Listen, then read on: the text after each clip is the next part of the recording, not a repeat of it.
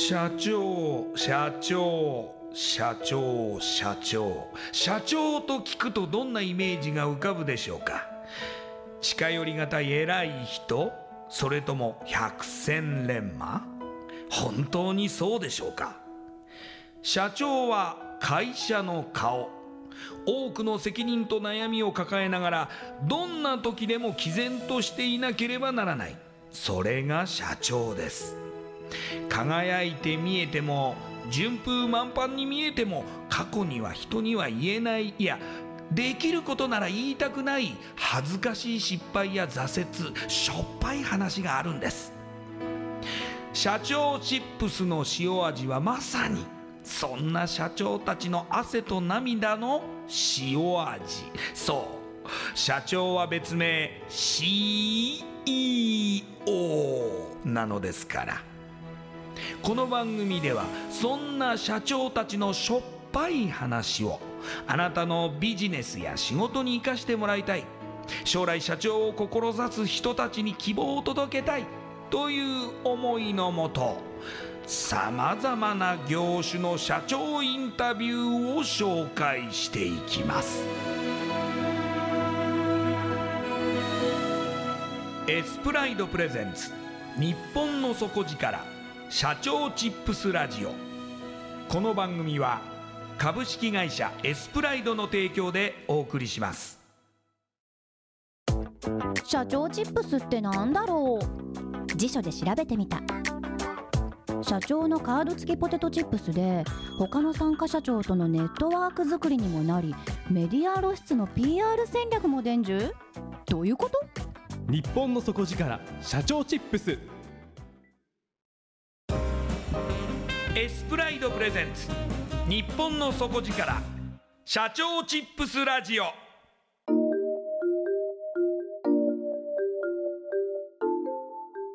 エスプライドプレゼンツ。日本の底力。社長チップスラジオ。こんばんは。社長応援ナビゲーターの西川真理子です。今夜のゲストは。株式会社ドゥレス。代表取締役。黒田かな子さんです。黒田社長よろしくお願いします。よろしくお願いします。ではまずはじめにですね私の方から黒田社長のプロフィールご紹介させてください。黒田さんは福岡県のご出身です。中央大学法学部をご卒業後一部上場企業にご入社されます入社から3年連続で全社表彰を受けその後28歳の時広告代理店の電通グループに転職しコンサルティング業務に従事されます。2010年には資格試験の一般社団法人を3人の共同経営者とともに立ち上げ役員に就任されます。その後東京国際フォーラムにて業界初女性イベントを実行委員長として主催。退任後2016年に現在の株式会社ドゥレスを設立され女性と仕事をテーマに女性躍進のための企業支援を行っていらっしゃいます。講演回数も1000回を超え近年は雑談力のテーマで NHK にもご出演。愛されコミュニケーション力対話力に関するコラム執筆など多岐にわたりご活躍中です。それではこの後黒田社長の汗と涙の塩味エピソードに迫っていきましょう。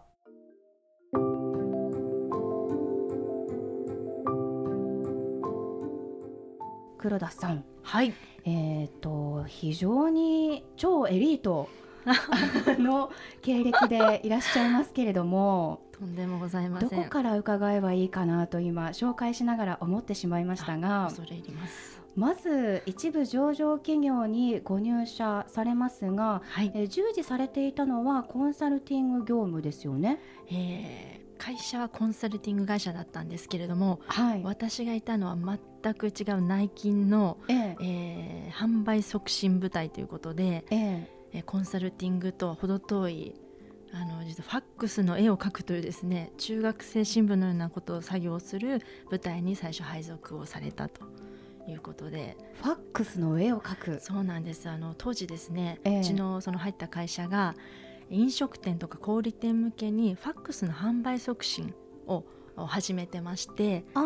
の当時ですと例えば DM っていうあのはがきが来たり、はいはい。メールが来たりっていうことが始まってたんですけどもそれはもうありきたりなので家のファックスにあの販売促進のチラシを送ろうっていうですねはあ。非常に着輪着眼率が高いとそういうことなんですね。その送るファックスを作るというですね、えーチームを立ち上げて、まあ、一応リーダーという肩書きだったんですがやってることはファックスを書くという。えでもあのご入社された時は、もう自分はバリバリコンサルティングやるぞはい。う気持ちだったわけですよね。そうですね、えーバリバリコンサルティング担当になりたいとかっこよくカバン持ってスーツ着て、えー会社の経営者の方と話してで私もそこで経営を学びはい。というようなですねはい。あのかっこいいイメージをして入ったんですけれども実際は、えースーツを着なくてもよしと。なんならジャージで出勤してもいいよっていうよう会うことはないよと。暗がりの中でファックスを書いておりました。あー。でもはい。そこから、まあ一部上場企業ですから、はい。何名ぐらい同期がいらっしゃったわけですか？えー同期はですね結構多くて88人。同期が。88人、はいおりました。しかもその中でいきなり壁にぶち当たり、はい。どうやっえてえ自分に注目を集めたり、あーまあ、ここから上に登っていこうかっていうそうですね。あのまあ本当にやめようってい実際思ったことがあって。会社の近くの喫茶店でこう辞表を書いたんですね。実際書いたんですね。であのもう本当にいろいろあってですねもうやってられないと思ってちょっとお昼に駆け出してあの会社を抜けてですね書いたんですがじゃあ辞めるとなると転職しなきゃいけないなとじゃあ転職する、えー項目には自己 PR があるし、じゃあここで自己 PR って私何を書けばいいんだろう、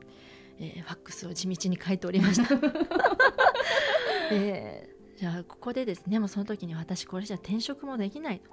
だったら今の会社で、えー自慢できるようなあの自信をつけられるような実績を出して転職しようと思ってですね、うんうんでそこからあの一年発起してあの実は全社員当時600人ぐらいいたと思うんですけども、はい。向けに私黒田加奈子は今月これぞれの目標を達成しますという全社メールを役員も宛先に入れて送りまして。突然ですね。すごい勇気ですね。いやいやいやあの多少ねあのそういうことやられてる方が先輩方もおられたのでまあ私なんかの日陰の部署がって思ってたんですけども思い切って一応上司にも確認取って、送ってみろということではい。宣言メールを送りましたらはい。あのすぐにですねあの当時の常務取締役から黒田さん頑張れと応援するっていうことでご返信をまたこれも全社員宛先に入れた状態で帰ってきまして、はい。まあ、そこからですね私もああ見てくれてたんだなっていう,、ん。いうところですね、うん。でそこから徐々にあの今までお付き合いなかったマネージャーの方々からもなんか面白いことやってるねということでうん。注目していただいて、はい。まあ、そこから変わっていった感じがします。その後ご自身のキャリアとしてはどのようにお考えになるようになるんですか、そうですね。もともとあのこの一番最初に入った上場企業に入った理由もそうなんですが30歳で会社を作りたいなと思ってまして。30ですか？何やっぱりすごいですね。いやいやいや。よく言われるんですけども本当にはい。あの、ねちょっと変わってるっていう。まああのうちは母は主婦なもんですから、ええ。えーあまり長くこう活躍する女性って周りにもまだ当時こうあまりロールモデルもいなかったですし、うん。なんか30ぐらいで起業して40ぐらいで引退するぐらいの感じをあのタイムスパンとしてはなんか描いていたこともあって、はい。えー30で会社を作りたい。で、えーまあ、会社その会社で1社目をですね必死にやったんですけど、まあ、28ぐらいの時に、まあ、あと2年間だと。うん。で今このままやり続けるにはまだまだ足りないあの能力があるかなというふうに思って転職を、まあ、決意したっていうところは28歳の時ですねあのございます。その後電通グループで、まあ、はい。経験されるわけですけれども、やはりまた環境が変われば厳しさもまた違いましたかね？違いますね。1社目もかなりハードであの会社不夜城って呼ばれてましたけども当時今だとブラック企業って言われるのかもしれないですがええ。まあ電通グループも大変厳しい。私には本当に感感謝感謝の会社なんですけども、はい。あの風土も違いますし、はい。えーまあ、もちろん文化言葉、えーまた求められるものまた中途で入っているということによるプロフェッショナル意識としてですね、あの新卒業のように手取り足取りではないですから、うん。あの大変環境が違うのには戸惑いましたし、まあ、あの自分の力のなさっていうのも痛感させさせられたあの電通での仕事でしたね。電通コンサルティングという会社ですけれども。うん。はい。ここでの日々はやはりその、まあ、中途で入社しているっていうところのプレッシャーに打ち勝ちながらも、い。早く、まあ、業務を自分であのこなしていけるようにならなければならないっていうはい。ところの日々だったとは思うんですけれども、はい、具体的にその時にこうこんな成果を上げたとかこのプロジェクトは面白かったなっていう思い出ってあります、あの本当に大手さん大手の企業様の支援をあのご一緒させていただいてすごいいい経験だったんです。特に、えー某製薬会社さんいっぱい CM をなさってる、えー、競林製薬様ええのあのこうコンサルティングに従事させていただいた時にですね、はい。えー未来の、おまあ、求められるお薬というか、えー商品っていうのを研究していく中でいろいろこうこれからの、えー消費者ニーズっていうのを一消費者として考えるっていうようなところの作業は大変面白くて、まあ、そういうこう顧客ニーズとかあの人間の本能の部分とかですねそういったところをこう掘り下げていくのっていうのは私自身もワクワクするところなのかなというふうにですね、えー思ったところはありました。うんはい。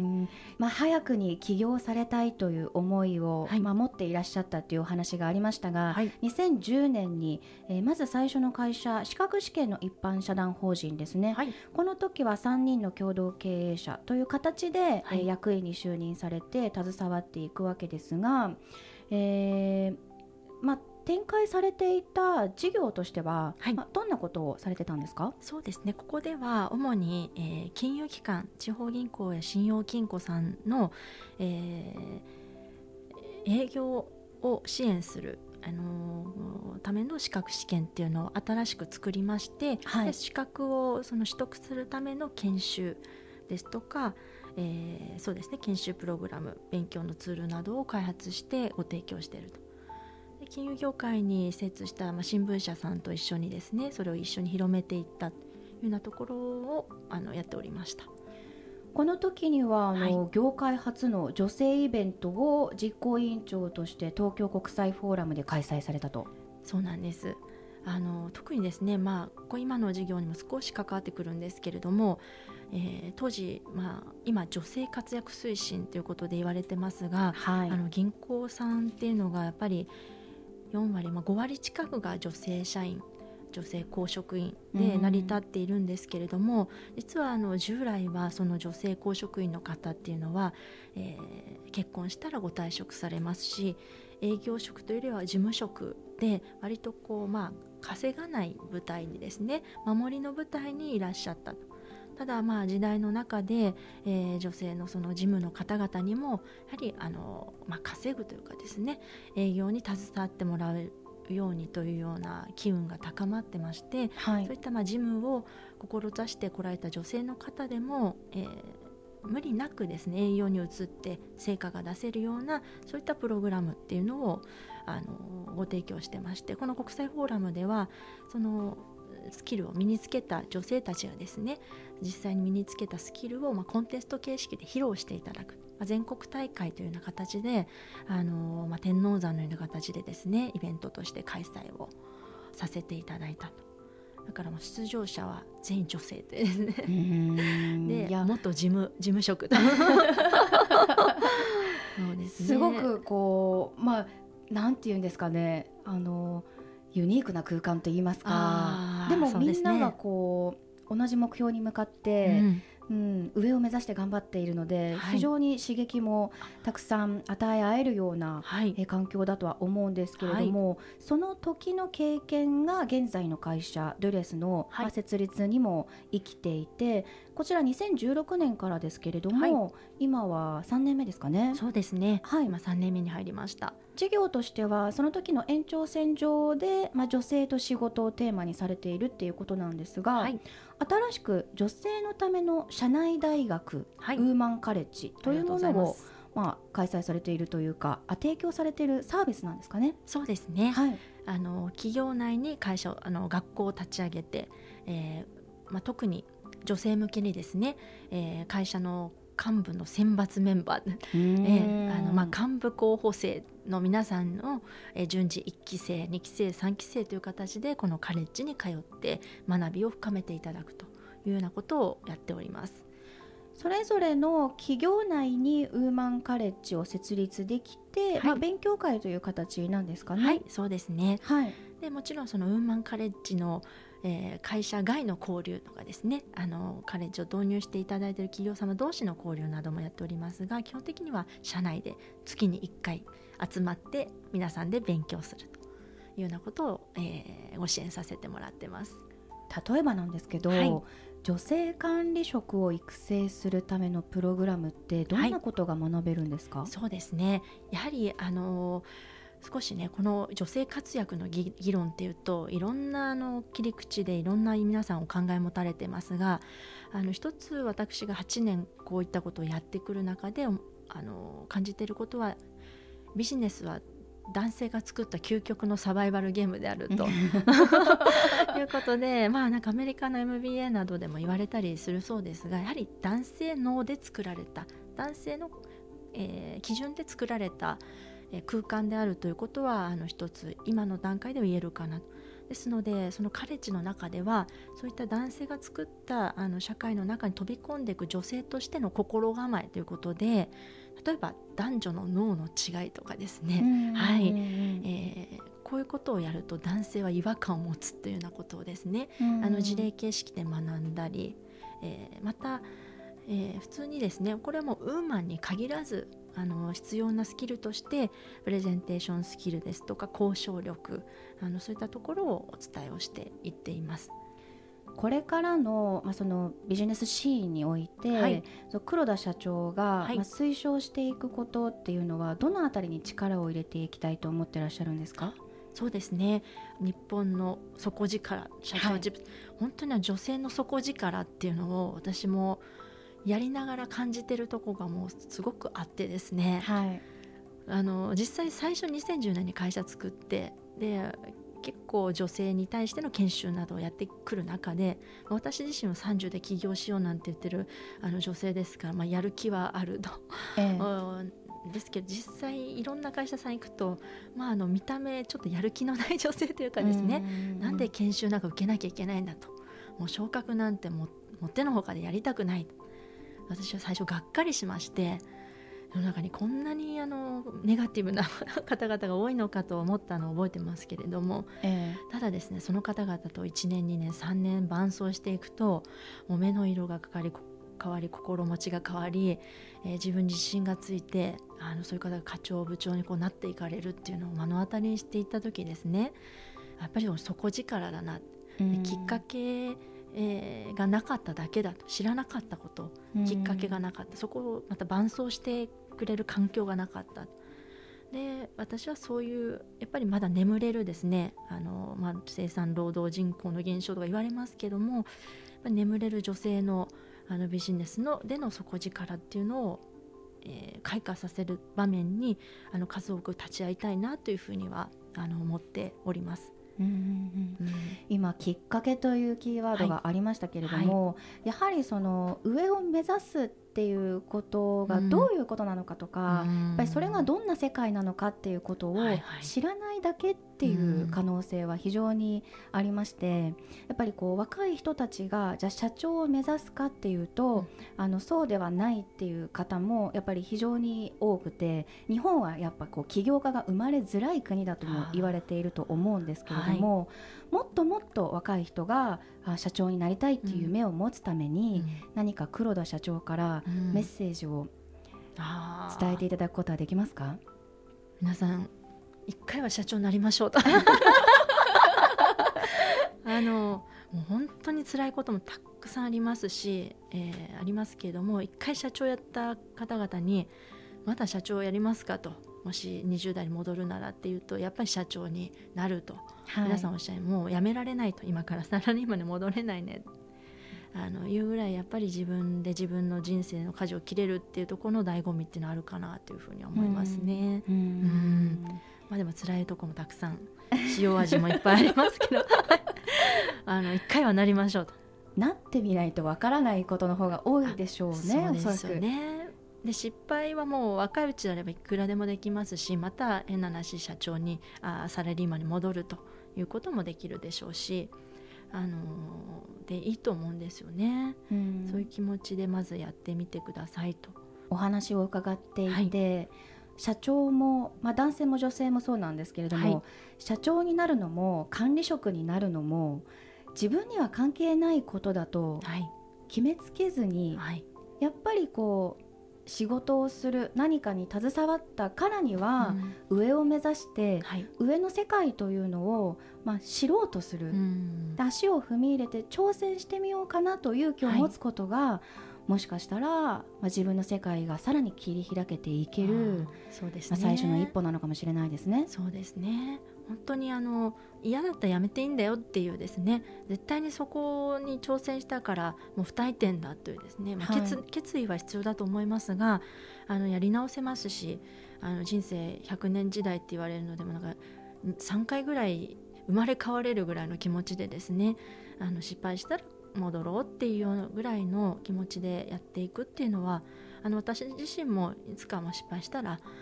もうやめようっていうようなところで許すことによって今続けられてるっていうところもですね多少あるかなというふうに思いますねなんか一回上がっちゃうともう逃げられないみたいなですね、誰もそこまで責任を負わせてないのに自分で勝手に責任と期待であの押しつぶされそうになるっていうのは私自身もそうですけども多くのまあ女性の管理職をためらってる方々なんかも思ってらっしゃったりしますよね。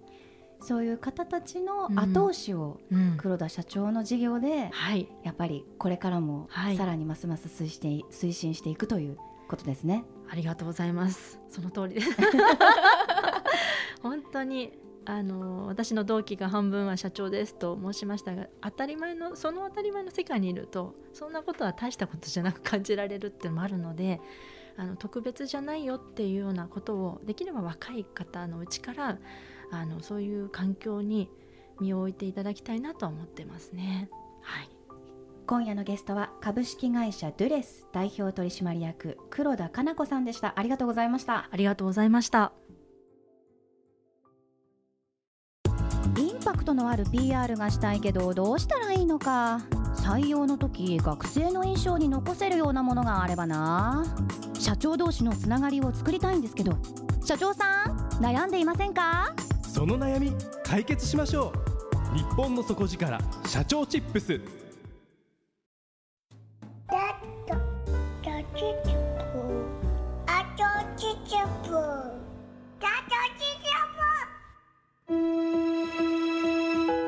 エスプライドプレゼンツ日本の底力社長チップスラジオ。